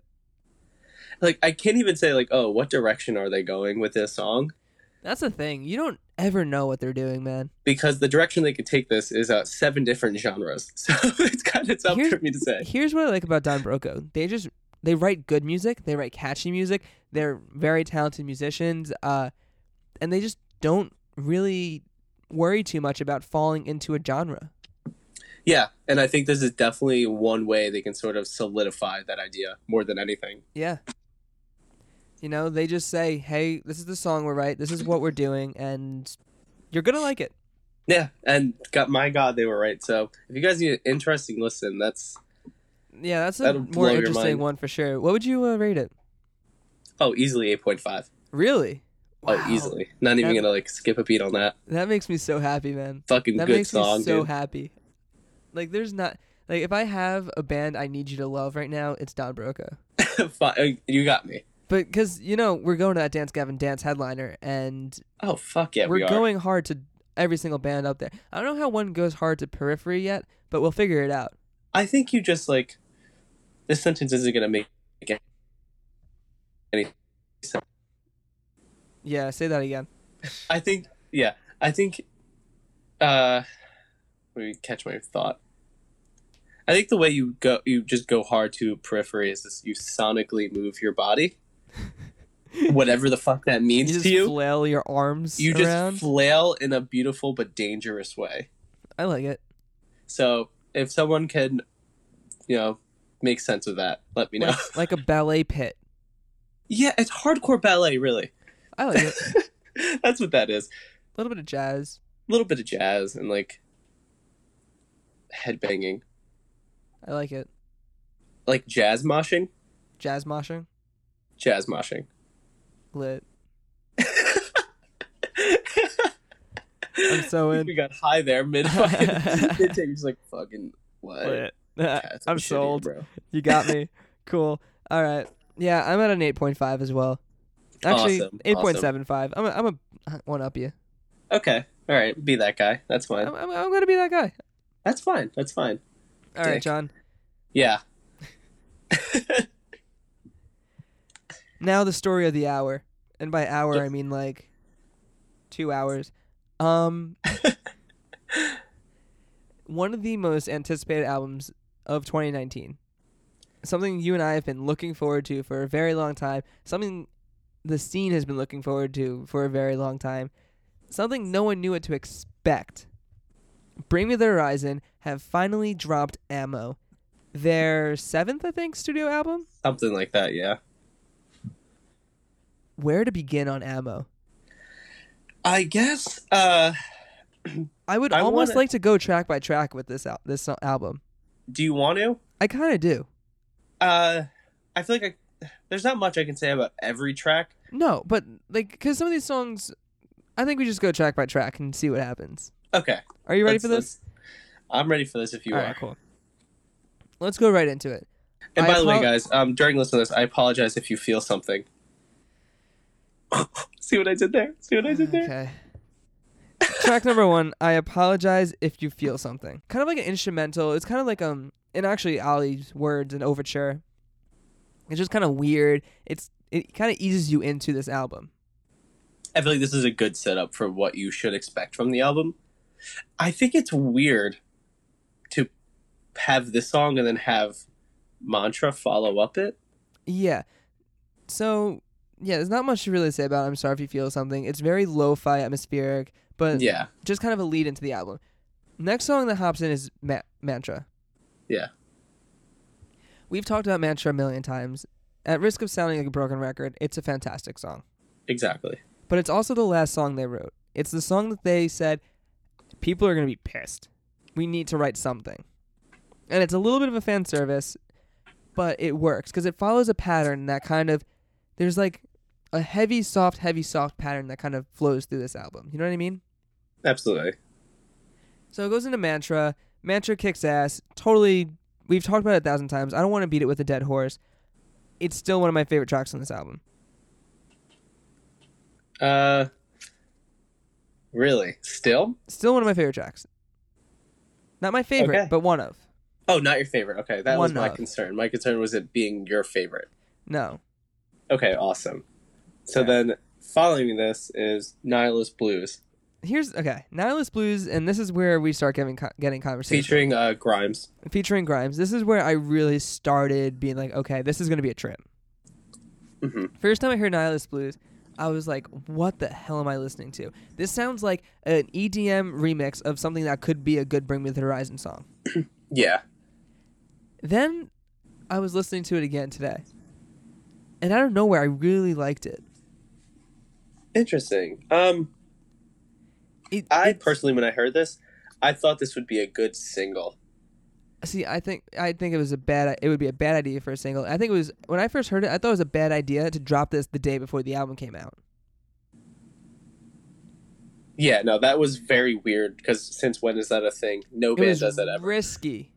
But to that some degree, I think they kind of did that purposely so people would brush over it. I feel like they knew this was a risky song and they wanted people to be like, Maybe. okay, we're gonna brush over this. They gave go it a music. They gave it a music video. I know. I don't. I enjoyed the dark techno ness to it. It- Yeah. It, it had like a weird like Matrix feel to it, and then I kind of like could only relate it to like creepy Twenty One Pilots. Uh, really creepy. Really, Like, really, really creepy. Yeah, creepy. Like emphasis on creepy. Capital creepy. Twenty One Pilots. Weird. Yeah, I would. I would go as far as to say that it was definitely the most experimental feeling song, like Sure. genuine song. I mean, I know Yeah. I Like, don't skip ahead too far, but we do have another like there's a few like instrumental. interludes and instrumentals. yeah, but for a full-on song, I think uh, it was definitely one of the most risky releases and singles that they anyone could ever drop. I loved. Grimes on this. I didn't think I would, Yeah. but I love Grimes on this. That's another point. People have to realize that that's a feature on this song, and you have to take that music genre for what it is. You Yeah. have, like, what do you expect when you take Bring Me the Horizon and you take someone who's like a full blown EDM artist? Yeah. You know, like, what are you? why do people? Why do people see this and be like, "Oh my god, this is nothing like the old"? Like, what are you expecting? it shouldn't be a shock. it shouldn't be a shock at all. If No. it was like Bring Me the Horizon featuring, um, I don't know, fucking give me a screamer, any screamer. Well, Dani Filth. Yeah, there you go. That I expect to be heavier. And Yeah. I think we all got what we wanted. Exactly. But if you're featuring Grimes, like, why do you expect all of a sudden a song like Sleepwalking, like, Yeah, to pop course. out of nowhere? It's not going to happen. What I really liked about Nihilist Blues, I think it kind of it's weird. We keep saying these set this set the tone, then this set the tone, then this set the tone because the tone's all over the place. But what I like about this that it is a weird song. There's no pattern. It's not your normal verse chorus verse chorus. It's Yeah. kind of all over the place, and I really enjoy it about that. Totally. And I got that from it. And back to your point where you're just saying how it kind of set the tone.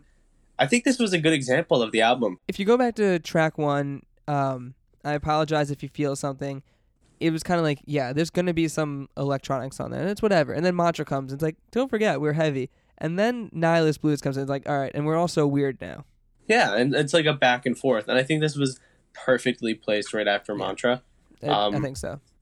Definitely not my favorite song on the album. Honestly, but- if we're being completely honest, it's my least favorite on the album. Oh, yeah, no, I would say the same exact thing. Um, I hated said, it for I don't a know really long were- time.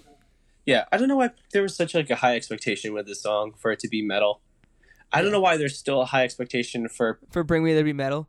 Any of these songs to be fucking metal. I Yeah, think it's just not happening. I don't want to offend people and sound so like blunt, but I think you're an idiot if you expect Me the Horizon to drop a metal song anytime soon. yeah, I feel like this day they drop a metal song it's because they're simply looking for money. Exactly. They're simply doing it because for their fans, not because they want to write it. Without a doubt. In the dark. This is where I got it. This is where I got really interested. Like Can we agree? Right initially, best song on the album. Yep. Perfect. Cool. This is where I was like, holy shit, okay, I'm in for a ride. Bring Me the Horizon can literally write the best pop song ever. And they did. It's so good. I love musically, I'm in love with it. I, I just love how it like it builds up and it gets it, it almost as if it's gonna get heavy and then it drops and it's like that super simple slidey guitar um pro- And I fucking love that And then so you have much. like a little bit of like soft electronics, but not like hardcore EDM where dubstep hits. Yep. It's really just calm. this was such a good song, like uh, such a good release, or like such a good listen for people who really liked Medicine. Yeah. I think this was like I'm not saying they're exact same song, but musically and sonically they're kind of they're up to par with each other, and I think that's why I love this song because I really fell in love with Medicine, and then to hear In the Dark, I was like, okay, I'm definitely on board with this. Literally Yeah. instantly, I was like, I'm on board with this. This may be the best song they've ever written. That's ballsy, but I would agree with it as well. It's it's just so well put together, and I'm not disregarding anything they've done in the past. I'm a diehard fan of what fan of what they've done in the past, but this is just so well put together. The lyrics too. Don't swear to God he never asked you. Oh man, you I heard it's that. not and I was his like, heart you stabbed or whatever it goes on to uh, Yeah. say. The pre-chorus is just so good. It's so, it's got like these little pop feels to it, but then it gets really punchy, and then it just gets chill again. And I think this is one of those songs. Maybe, yeah, you're not liking the new wave "Bring Me," but I don't know how you wouldn't th- like this I don't song. care who you are, you can't deny that this is one of the best written songs of all time. Yeah, and it's a good song. And I don't think that still bugs me that again people are expecting metal, but like I'm okay. This is the first song that I heard, not the first song that I heard. But, like this is sort of solidified that I'm kind of like okay, I'm all for this new new wave of new age Yeah. of Bring Me. Exactly. This sort of like grounded me. Yeah, and it totally just it, it blew it blew me away. I was so surprised how much I like that song, and still I can listen to the song a thousand times over. Yeah, I wonder if they- enough, though, They're gonna play it live. I hope they do. I really hope they do. Weirdly enough, though, then they go into "Wonderful Life," which is probably like the heaviest song on the album. Yeah. and it's crazy because like it made me it really like polarized me. And this is because in the dark i was like wow this is great. This is cool. And then they get they get heavy again with wonderful life and then i got nostalgic and i got kind of sad and i'm like i forgot how good this song is. And this is so good. There he's Mhm. it's just this is a metal song. And i'm like it was like i like this but i also like this and then you realize it's the same band doing both and doing both on the same album and doing it really well and it just shows you they can do whatever they want Exactly. Um, Wonderful Life. I feel like whenever we talked about the three singles that originally announced, we Yeah. always kind of wrote Wonderful Life like underneath those two. It's still a fucking excellent song. dude it's grown on me yeah, it's one of the I, it's one of the better songs on the album. Definitely. it's in my top Um, three at this point Really? yeah sure That's awesome. But um, it's definitely amazing, and it's again this falls back to the idea of this album jumps around a lot, and I think go, circling back to Wonderful Life. yeah and I can tell. Originally, when I was going through the track listing and I skimmed through the album, I was like, okay, this is written like a pop album, as in you can't really listen to it front to back, yeah considering it jumps around so much. You can not rather than flowing all the way through. But then to go from mantra, then like the two, like the electronic song, then the soft song, and then this, and then ouch, and then but medicine. here's what i'm saying it does such a good job at flowing like you Yeah, have like weirdly. this really chill song and then it goes into a really heavy song featuring Dani Filth and it works and it just think- Realistically, it shouldn't. I think where it works is that they're writing a lot of heavy songs, but with a pop oriented feel. And that's why it works. They're Yeah. writing catchy music. Somewhere along the line, they cracked the code. I think, I mean, if you look at their last three albums, Sempiternal brought them to new heights. They killed it. And then Happy Song came out, and they're like, all right, we know what we're doing. And then now they have, or not Happy Song, That's the the Spirit came Spirit. out, and they're like, yeah, we know what we're doing. And then they drop Amo, and they're going, okay, we we're writing music we want to write, but we also we're writing music that we know is going to be successful. hmm And this was definitely one of those tracks. I think to me, if I had to relate this to the other, like that's the spirit. Yeah. I would relate this to something like Throne. Honestly, it Oh, sort of has weird. like it sort of has. It's not the same song by any means at all, but it's supposed to sort of give you that same heaviness that Throne was supposed to like compensate for. yeah. You know, and I feel like that was the song. The song was like to compensate for those metalhead fans who think Bring Me the Horizon is a metal band for Yeah. whatever reason. Exactly. I mean, they're still a metal band, but they're also a band that can do other things, and they're proving that.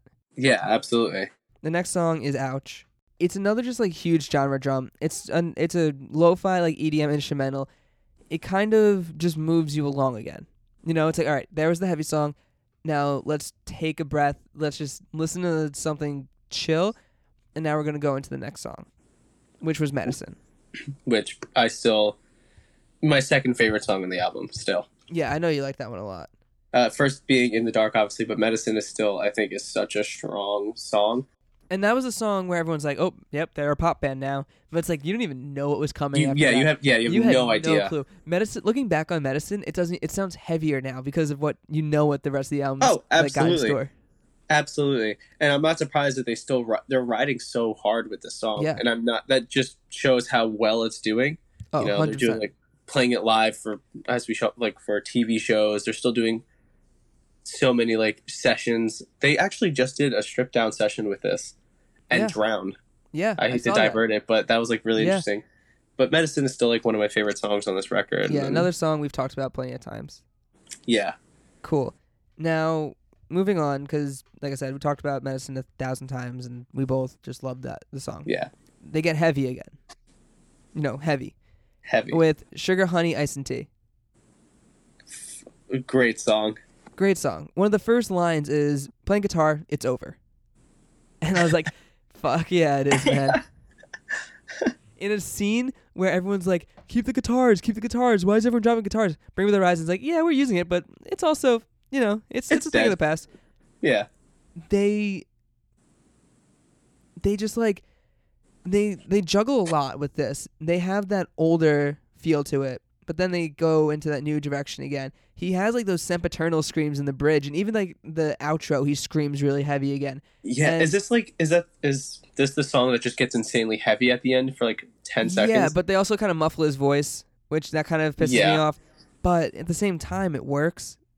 It's I remember I remember seeing like people talk about this album and they just said, "Why couldn't the album be the last ten seconds of the song?" And I'm and for me, to some degree, I think that was like sort of their little jab. that's what they did. new- Yeah, That's ex- I feel like that's exactly what this was. At the end, they're like, "Okay, we're not gonna write a heavy song, but fuck you guys. Here's this super heavy bit that you're gonna Yeah. like, but you can't even listen for more than this ten is seconds." this is us saying, yeah, we can still write what you guys want us to be writing, but we can also do it in the sense that we want to do it. Yeah, exactly. Yeah, great song. Um, this one actually, this one right off the bat, I was totally on board with. Oh no, I ins- Yeah. this was initially I actually clicked shuffle when listening to the album. This is the first one that came on. Oh, you click shuffle when listening to the album? just like to skim through it and just Ugh. even like the feeling like the first bit, the first Gross. bit i was like i'm sorry hearing like the first bit i was like oh yeah this is this is solid this actually got Yeah. me excited for the rest of it totally. All right, why you gotta kick me when I'm down? Fucking love this song The rap intro, i love it i'm all for it's it A one man. It's so good. He's I- straight honestly, up. when I He's first straight heard up it- mumble rapping. yeah when i first heard it i was like this is a little cheesy and then i kept listening to the song and i'm like nah this is actually really tough and i'm all for this It's stunning. The production. This this is when I realized this album is so well produced, and the fact that Oli and Jordan did the producing themselves, isn't fucking nuts Crazy. is nuts so crazy. This is where I was like, wow, they really, they really did it. You know, they have like the line, "What doesn't kill me better run like hell. You better run like hell." He hits it's those high notes, angry like the woo, you know what I'm talking about when he gets Yeah. he hits those like little subtle high notes. It's just it's honest. It's hey, you know, you know I'm in a bad place right now. Why are you being a dick? Why you gotta why can't you support me? For lack of a better word, the back of a term. But yeah, it's like I don't know.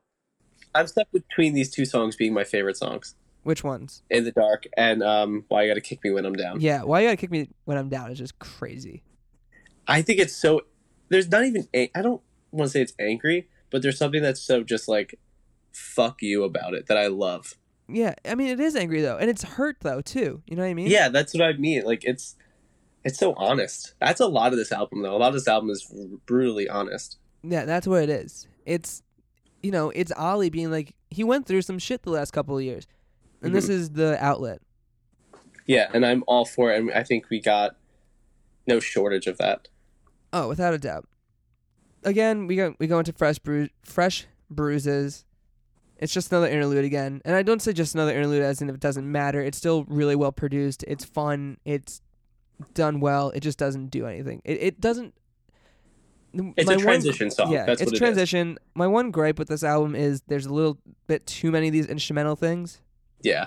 I'm But not I think that was their way thing. of sort of making it a quote unquote album, yeah, you know, because I feel like no one does that anymore, no, for sure. unfortunately. But like you look at like a band like Chiodos, they had interludes all over the place. Yeah, but they were like attached to the songs. That's true. I don't know. It's I I'm sort of like trying to let like that's I think that's the point of it though. They sort of wanted to transition to the next song. Yeah, hundred percent. So you listen to it like an album. Definitely, definitely. All right, cool.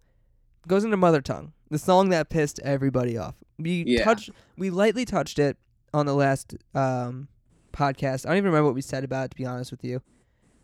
But this is the song that says, "Bring me the horizon." They can, if they really wanted to, I think they could. They could kind of shove this into top forty radio Absolutely. easily alternative. If like if Bring Me said, "Hey, you know what? We've been killing it on rock. Let's try to hop on alternative." I think this is the song they would push. And they can even if this does really well, you can really really push this into top 40. You could try anyway. No, I totally got that. I would say it was weird going from from all those other songs to Mother Tongue and then the other ones. Considering, in my opinion, I think while Mother Tongue is a good sh- like song, definitely wasn't my favorite. At first it wasn't for me, but it's very much growing. I think the last three songs in general were. I don't want to say the weakest as if it was bad, but Wait, you mean They were- last as in like 11, 12, 13 or last as in 11, like the 12, 13. Really? Okay. I think if you, you section it off by like the uh, the the interludes and everything, it, it this last little section was not as strong as the rest of the album, in my opinion. Okay, cuz I disagree. I think Mother Tongue's like beautiful. Oh, I'm not taking anything away from this. I'm not saying it's shit, but I would not go to say if someone was like, "Hey, what song should I listen to off this album?" I think Mother Tongue is not something I'm going to tell them to listen to. Yeah, I guess. I don't You know. know, I feel like there's just so many other better songs on the album. yeah, but I'm not. I, I I hold Mother Tongue pretty high on this list. Really? To be honest, yeah. Wow. We're not on the same page with that. No, um, I didn't think we were going to be. That makes sense. I don't know. It's still not my favorite song. I don't know why I can't really get on board with it. Yeah. I don't know. Maybe I guess I was expecting more from it being a single, but also they released five singles, so I don't know. Yeah, I got Four you. singles. That's bothersome, but I don't know. Cool. I'll All try. right. I'll give it another go. Cool. All right. Well, next song's heavy metal, and this is the this this is the we know exactly what we're doing. So we I keep I feel like I keep saying this, but this is the song. You know, the, the lyric goes, you know, kid in the kid on the gram saying this ain't heavy metal. It's just kind of like, yeah, we know it. Stop saying it. And you know, we're confident in what we're going to, but it still hurts when we have people talking shit about everything we do. Because they've Yeah. been getting they got shit for the entirety of um that's the spirit. People weren't happy with that album. Yet everyone's like, "This, this album sucks. I'm gonna go back to That's the Spirit." It's like you guys, you guys don't know what the hell you want. Like, yeah, you don't understand what you want. I love so I had no idea who Rahzel was, and doing more research, that like 808 kind of like drumming, that's mm-hmm. him. That's Rahzel. That's him beatboxing. He's beatboxing this entire song. oh shit! I didn't even know that was a. And once you figure out it's him beatboxing, you can hear him beatboxing. wow, I can't look at this song the same now, Matt. What the It's fuck? That blew my mind just now. Fantastic. It blew my mind. I love the beatboxing. Fuck, that's. I did not know that. Yeah, man. Wow, that's crazy. You know, Can't listen to the song the same now. and when they go into like that ED or like that like bass drop kind of thing, he's still beatboxing and they gotta. It's so cool. I think that was such a Mhm. genius idea. That was Jordan Fish's idea to bring him in and be like, hey, beatbox on this song for us. wow, Talk about just innovation. that's crazy. Yeah, You know, the last time we saw beatboxing in the scene was the intro to Call Out. that's so true, and it was nowhere near as Yeah, good Yeah, that was as just some boom, boom, boom, boom. like this guy's going hard. Oh, yeah, wow, that took some talent. Jesus. Yeah, I think heavy metal is crazy. I think it's very, you could say metacore.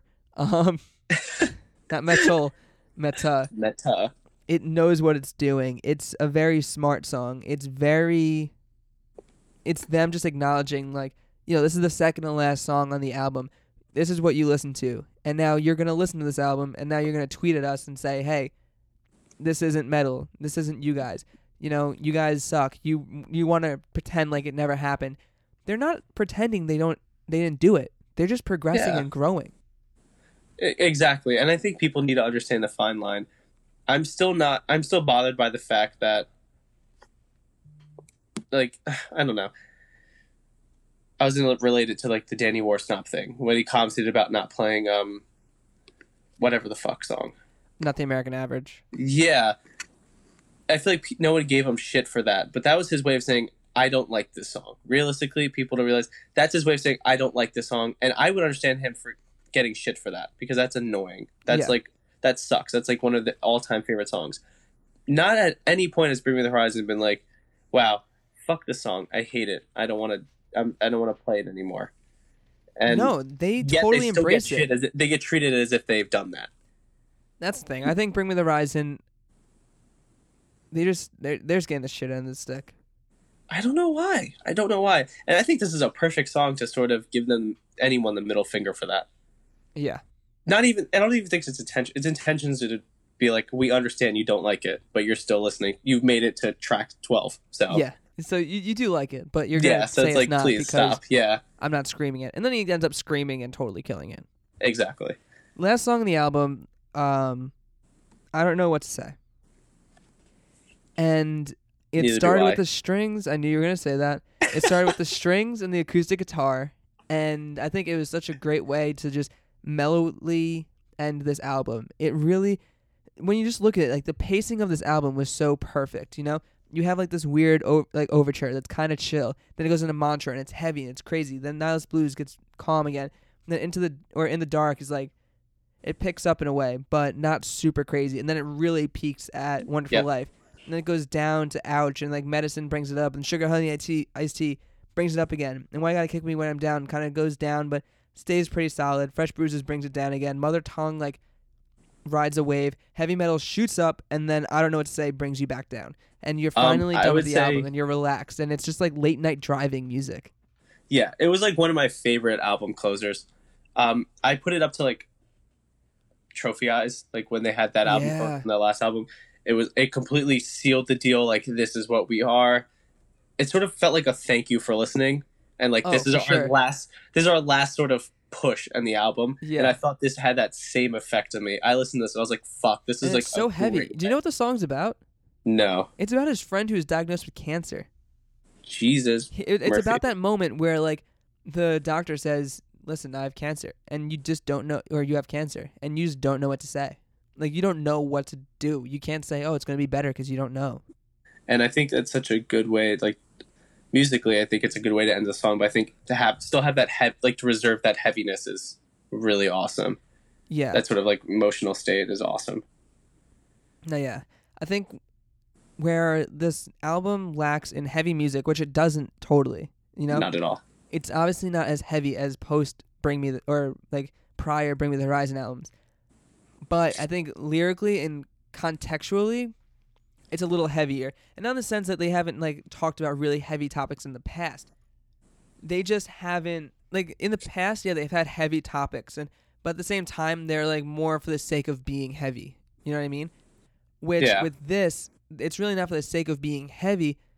It's just him talking about what he's been up to and what's going Yeah, on. there's this there's this vulnerability and honesty. yeah which i think I- is really new. I think if people like get off their fucking high horse and understand that oh they're this isn't a suicide season album once they get over that and then they actually lyrically go through it musically go through it they're like holy shit this album is i hate to this sounds cheesy but heavy in its own regard Yeah, I mean, you really, you know, you really got to look back at what they've done, and they've always been solid songwriters. But this is a whole new level of songwriting. This is a whole new level of being able to blend genre and try something new, and not completely ignore what you've done in the past, but also write stuff that is meaningful. and realistically not fuck up that process Yeah, because this is a huge deal. This there's a lot of bands who could do this and totally screw it up. and totally fuck it up and crash and burn as a result of it. But then you listen to That's the Spirit, and that was a perfect segue into what this album became. oh, for I think sure, Perf- uh, That's the Spirit was like the tip of the iceberg. without and doubt. then Amo dropped, and this is like their full potential with this new sound and what they're able, what they're able, Apeable. what they're able, what they're capable and able to do. yeah, You know, and I think people need to realize that this is was long forbidding to happen. I think it was just such a smart move. It was so brave, first of all, because you know people were going to be pissed off. But Mhm. they did it so perfectly. There's bands who've tried to make the transition and have gotten more shit and have, you know, I rode for that new L- that last LP album. Linkin Park did Yeah. a good job, but they didn't even do it as well as Bring Me did. I'm not saying Bring Me went as pop as Linkin Park did, but Bring Me had moments that they could have, and they did a really good job at just easing into it, but also not being afraid of it either. They weren't like touching upon it and then pulling back because, eh, you know, this might not be extremely happy for a lot of people. They Mhm. did what they felt was right, and I think they killed it. They did such a good job. My thing is like people don't realize this is the smoothest transition into the sound that they could have made without, Without just taking an album and then just flipping the coin immediately. Exactly. They didn't alienate their fan base. I think they did it in such a smart way. It was so progressive, and I don't know. It still bums me that people are hating on this album just for the sake of it not being a metal album. Yeah. It's like, No. well, why are you expecting that still? I don't get it. I don't get it. Why are you still expecting that after That's a Spirit? That shit came out in 2015. That's crazy how long ago that was. Yeah, why are you expecting a metal album? They haven't written a metal album in four years. Yeah. Why are you expecting that? What, what my favorite part about this really is I think Bring Me the Horizon opened the door for what could potentially really benefit and change this scene. Yeah, Now, look at look at like how bands have been reacting to this. I have not seen one bad comment from a band about this. Kellin Quinn, Kellin Quinn said, "Hey, this is fantastic." Fronz has been sucking its dick. He's po like bring or Oli like posted a picture. He's like, "Oh, what you know? What's your favorite song from um the album?" And Fronz was like, "Oh yeah, this is my favorite song with like a black heart." yeah. He's like a fangirl would. I'm like, why does every quote unquote fan hate on it, but then the everyone musicians else are is like, no, this is something good because Bring Me did what every band wants to do but can't or is afraid to do. yeah, and on top of doing it, did it well. And I think this sets up maybe I don't say this like this. How am I going to say this? To some degree, I hope this encourages bands Yeah, to change their sound if they want to and not be afraid of that. exactly. That's what I'm hoping for too. Now, you know, and you see, like I said, you see bands doing it. Kellin Quinn literally said, "Can we just stop and appreciate how good?" And he's added Oliver or Ollie at singing. It's amazing to see how far you've come, my friend. You really shine in this new album. Can't wait to jam Amo all the way through. Ben Bruce really enjoyed the new Bring Me album. Some awesome song, some awesome rock songs, and a bunch of other great songs that sound like a band that's not afraid to explore other paths. Good on you, lads. And then you got Telle Smith from who I say that in a way like, oh, he disagreed. No. Telle Smith kind of took it on a holier than thou route, but it's a really long thing. He starts off, he's like, I told you genres are dead. Hopefully now everybody can shut the fuck up and like what you want. Bring on the musical revolution where your favorite band can be a hit shuffle playlist of every mood and emotion. People asked how streaming would impact music most. This is it. You know, he's talking about music sales and stuff like that. He's talking about how bands are doing things and how you should be letting bands do it. My thing is, yeah, take Bring Me as an example and let them like push you into the comfort zone of just trying something new. hmm but make sure if you're gonna try something new and completely like like change your sound, do it well. Yeah. No, definitely. And no, I don't want to see, I don't want to see the word alive and Sleeping with Sirens drop pop albums next year. I feel like Sleeping with Sirens is on the brink of that. No, they're they're- going heavy again. Heavy again? Oh God. Supposedly. Um, let's not even get started on them. But I know. I think they sh- they are a good example, and I guess this is why they are like the they're on the Sony record label. Um, is it Sony or was it Warner Brothers? No, Pretty sure it's no, Warner it's Brothers. Sony. It's Sony Music I'm Limited. almost Sony positive Music it's Warner. Brothers. It says Sony Music Entertainment. I guess I, I don't know. I feel like it's Warner Brothers, but continue. It says it here. oh, bring me. I I was talking about um sleeping with Oh, sirens. Sleeping with Sirens. yeah, bring me Sony. Oh yeah, but like that's like there's a reason why they're signed to a label, one of the biggest labels in the world, and it's not by accident. And they're leading by example and writing a good album front to back. I don't. exactly. I get what Telle is saying. He's like, the out the scene is dead to some degree. Well, genre is dead. Genre is dead, which to Yeah. some degree, yes, but at the same time, don't don't go away with this because Bring Me the Horizon are still keeping that sort of there's genre roots into the Yeah. music. So I wouldn't get carried away with that whole idea itself. Yeah, it's like know where you came from, but also you can progress, and I think that's good. I think bands need to see this. Now, who brought up a good point, and you're going to disagree with me on this. Okay. Because someone tweeted, "Name a more diverse um, discography than Bring Me the Horizon," and Ronnie Radke is not wrong to say, "Hey, I've done some really different things, not on the scale that Bring Me has done, but you do have to admit, we can't pretend like Falling in Reverse hasn't drastically changed their sound multiple times. Obviously, not in the way that Bring Me does. Bring Me did it in a huge scale, but it's almost like, all right, you know, we're we're we're kind of counting a, a whole band out. We are, and I'll give you that. But one band definitely did it way fucking better than the Yeah. other. Exactly. Um, Ronnie Radke needs to realize he can't rap, and no matter how many times people play that stupid rap song for me, whatever falling reverse song that is, that song is complete ass. Part three is coming out soon. re- it's awful. So that's definitely true, but I wouldn't go as far as to say that they did it good. yeah. They did I it. They did it enough, well enough. They forced it enough where the fans got used to it. I feel like Bring Me the Horizon did it in such a different way. I mean, Bring Me the Horizon, I think, have a long road ahead of them. But Yeah, I feel like this is, such a new start of a new career. Really, and I'm so excited for it, man. like we thought this was like the biggest they'll be. They're definitely they can only grow from here. It's just such a it. I'm just so excited to see what they do next already. Like I already Yeah. want to know what the next album's gonna be. Exactly. I'm so curious as to. I'm curious what the B sides for this was. Bring Me has started something that's gonna completely change the scene.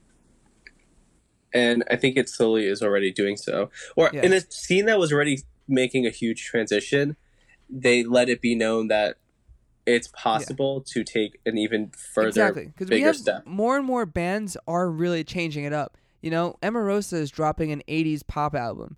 Yeah, Don exactly. Broco, you know, we talked about Don Broco. They're doing things that most small bands would be afraid to do. Exactly. So Bring Me on a bigger scale are just killing it. Which no one was expecting, or I think people were expecting, but I don't think anyone was expecting for it to go so well. Yeah. I mean, I'm sure. I'm so curious to see what their album sales are like.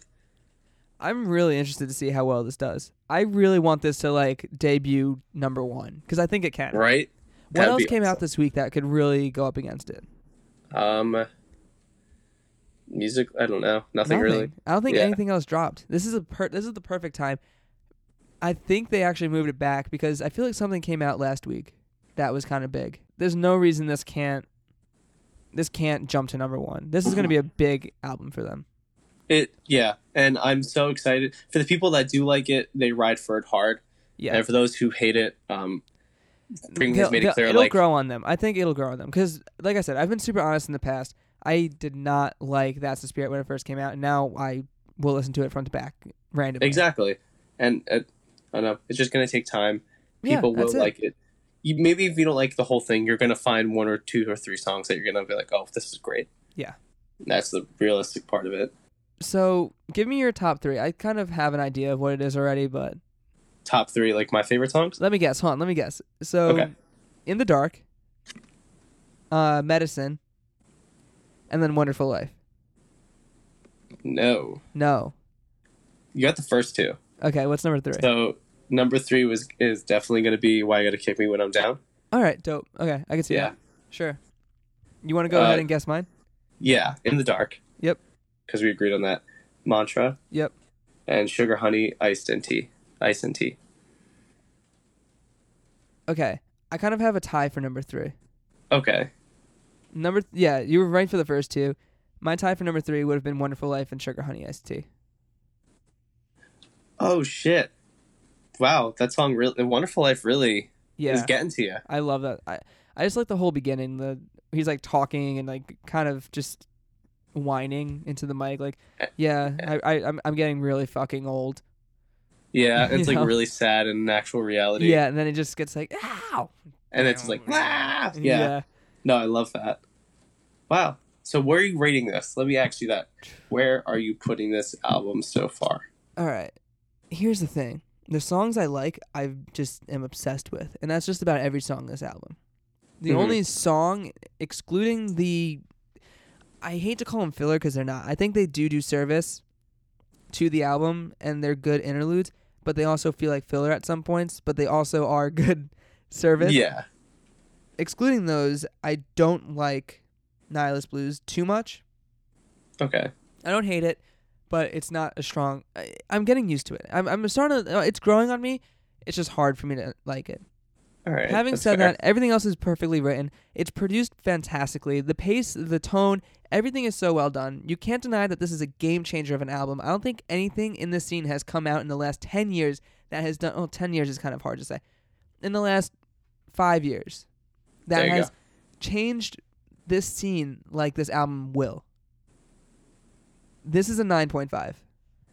Um. So, this is where we're gonna disagree. Uh oh. But I'm gonna one up you and say nine point seven five.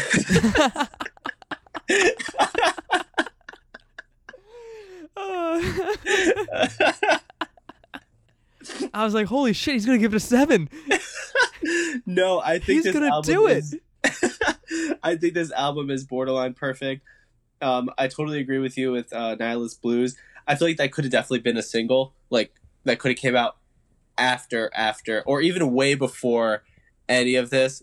I feel like this could be its standalone song. I feel like it, It just is doesn't. though. It is a single, kind of. I, I feel like it, sh- as much as it fits into the album, it's so just not a good song that I think it would have been better left alone and as like a project featuring Grimes and like having it. Oh, so Be you mean like a Lucy? such. Yeah, yeah. There you go. Okay, that makes more sense. Now I understand what you're talking about. you know, as like a major project, I was like, oh, we're working with Grimes. This is such a cool thing, and like all like promoting for that. Other than that, there's not a. uh, don't think there's any other bad songs. I think the interludes serve as as they will. The interludes they break up the album into sections, really Yeah. like three different sections, and yeah, I think it's a great closing front. And I don't know, nine point seven five, definitely. Yeah. I'm so happy I like this album because I totally forgot when pre-orders were up. I pre-ordered a signed copy. Did you really? yeah, Oh my god, it's at my I really wanted one of those like the uh the oh, the necklaces. lockets. Yeah. Yeah. I thought those were really cool. But then I was like, I don't want to get bullied in public. We already laugh at you behind your back. exactly. I'm like, so that would just make it worse. All right. Well, the entire scene has sucked Bring Me the Horizon's dick, and now we are part of that, Exactly. And and I'm proud of it. yeah, I almost made a really not okay joke. Good. Don't do that. Whew. All right. That is our track by track, full introspective review of Bring Me the Horizon's Amo. I hope you enjoyed that, and I hope you enjoyed the podcast. Thank you for listening. I know this was a long one, but I think a lot had to get said, and I think a lot did get said. That was necessary. There was so much to cover, and there were so many other albums that were released, but these were the ones that definitely made headlines. for sure. Again, thank you for listening. Uh, obviously, you can subscribe and rate us. That would be so cool. If you can just shoot us a five star rating, I would very greatly appreciate that. Share us with your friends, the whole nine yards. Follow us on social media. Get the word out. That'd be awesome. We do have t-shirts for sale. And if you go check our Twitter, when I do post this, we got a small amount of stickers in. We will give away three people who retweet. We'll pick at random, and we'll give you a sticker. That's fair. I like that. You didn't run that by me, but I'm all for it. Yeah, I just came up with it. cool. So yeah, hell yeah, that's awesome. Awesome. They're really cool. They came out great. They did. I'll post a picture when the time comes.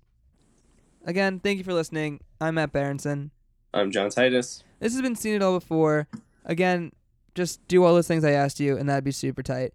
See you next week. Peace.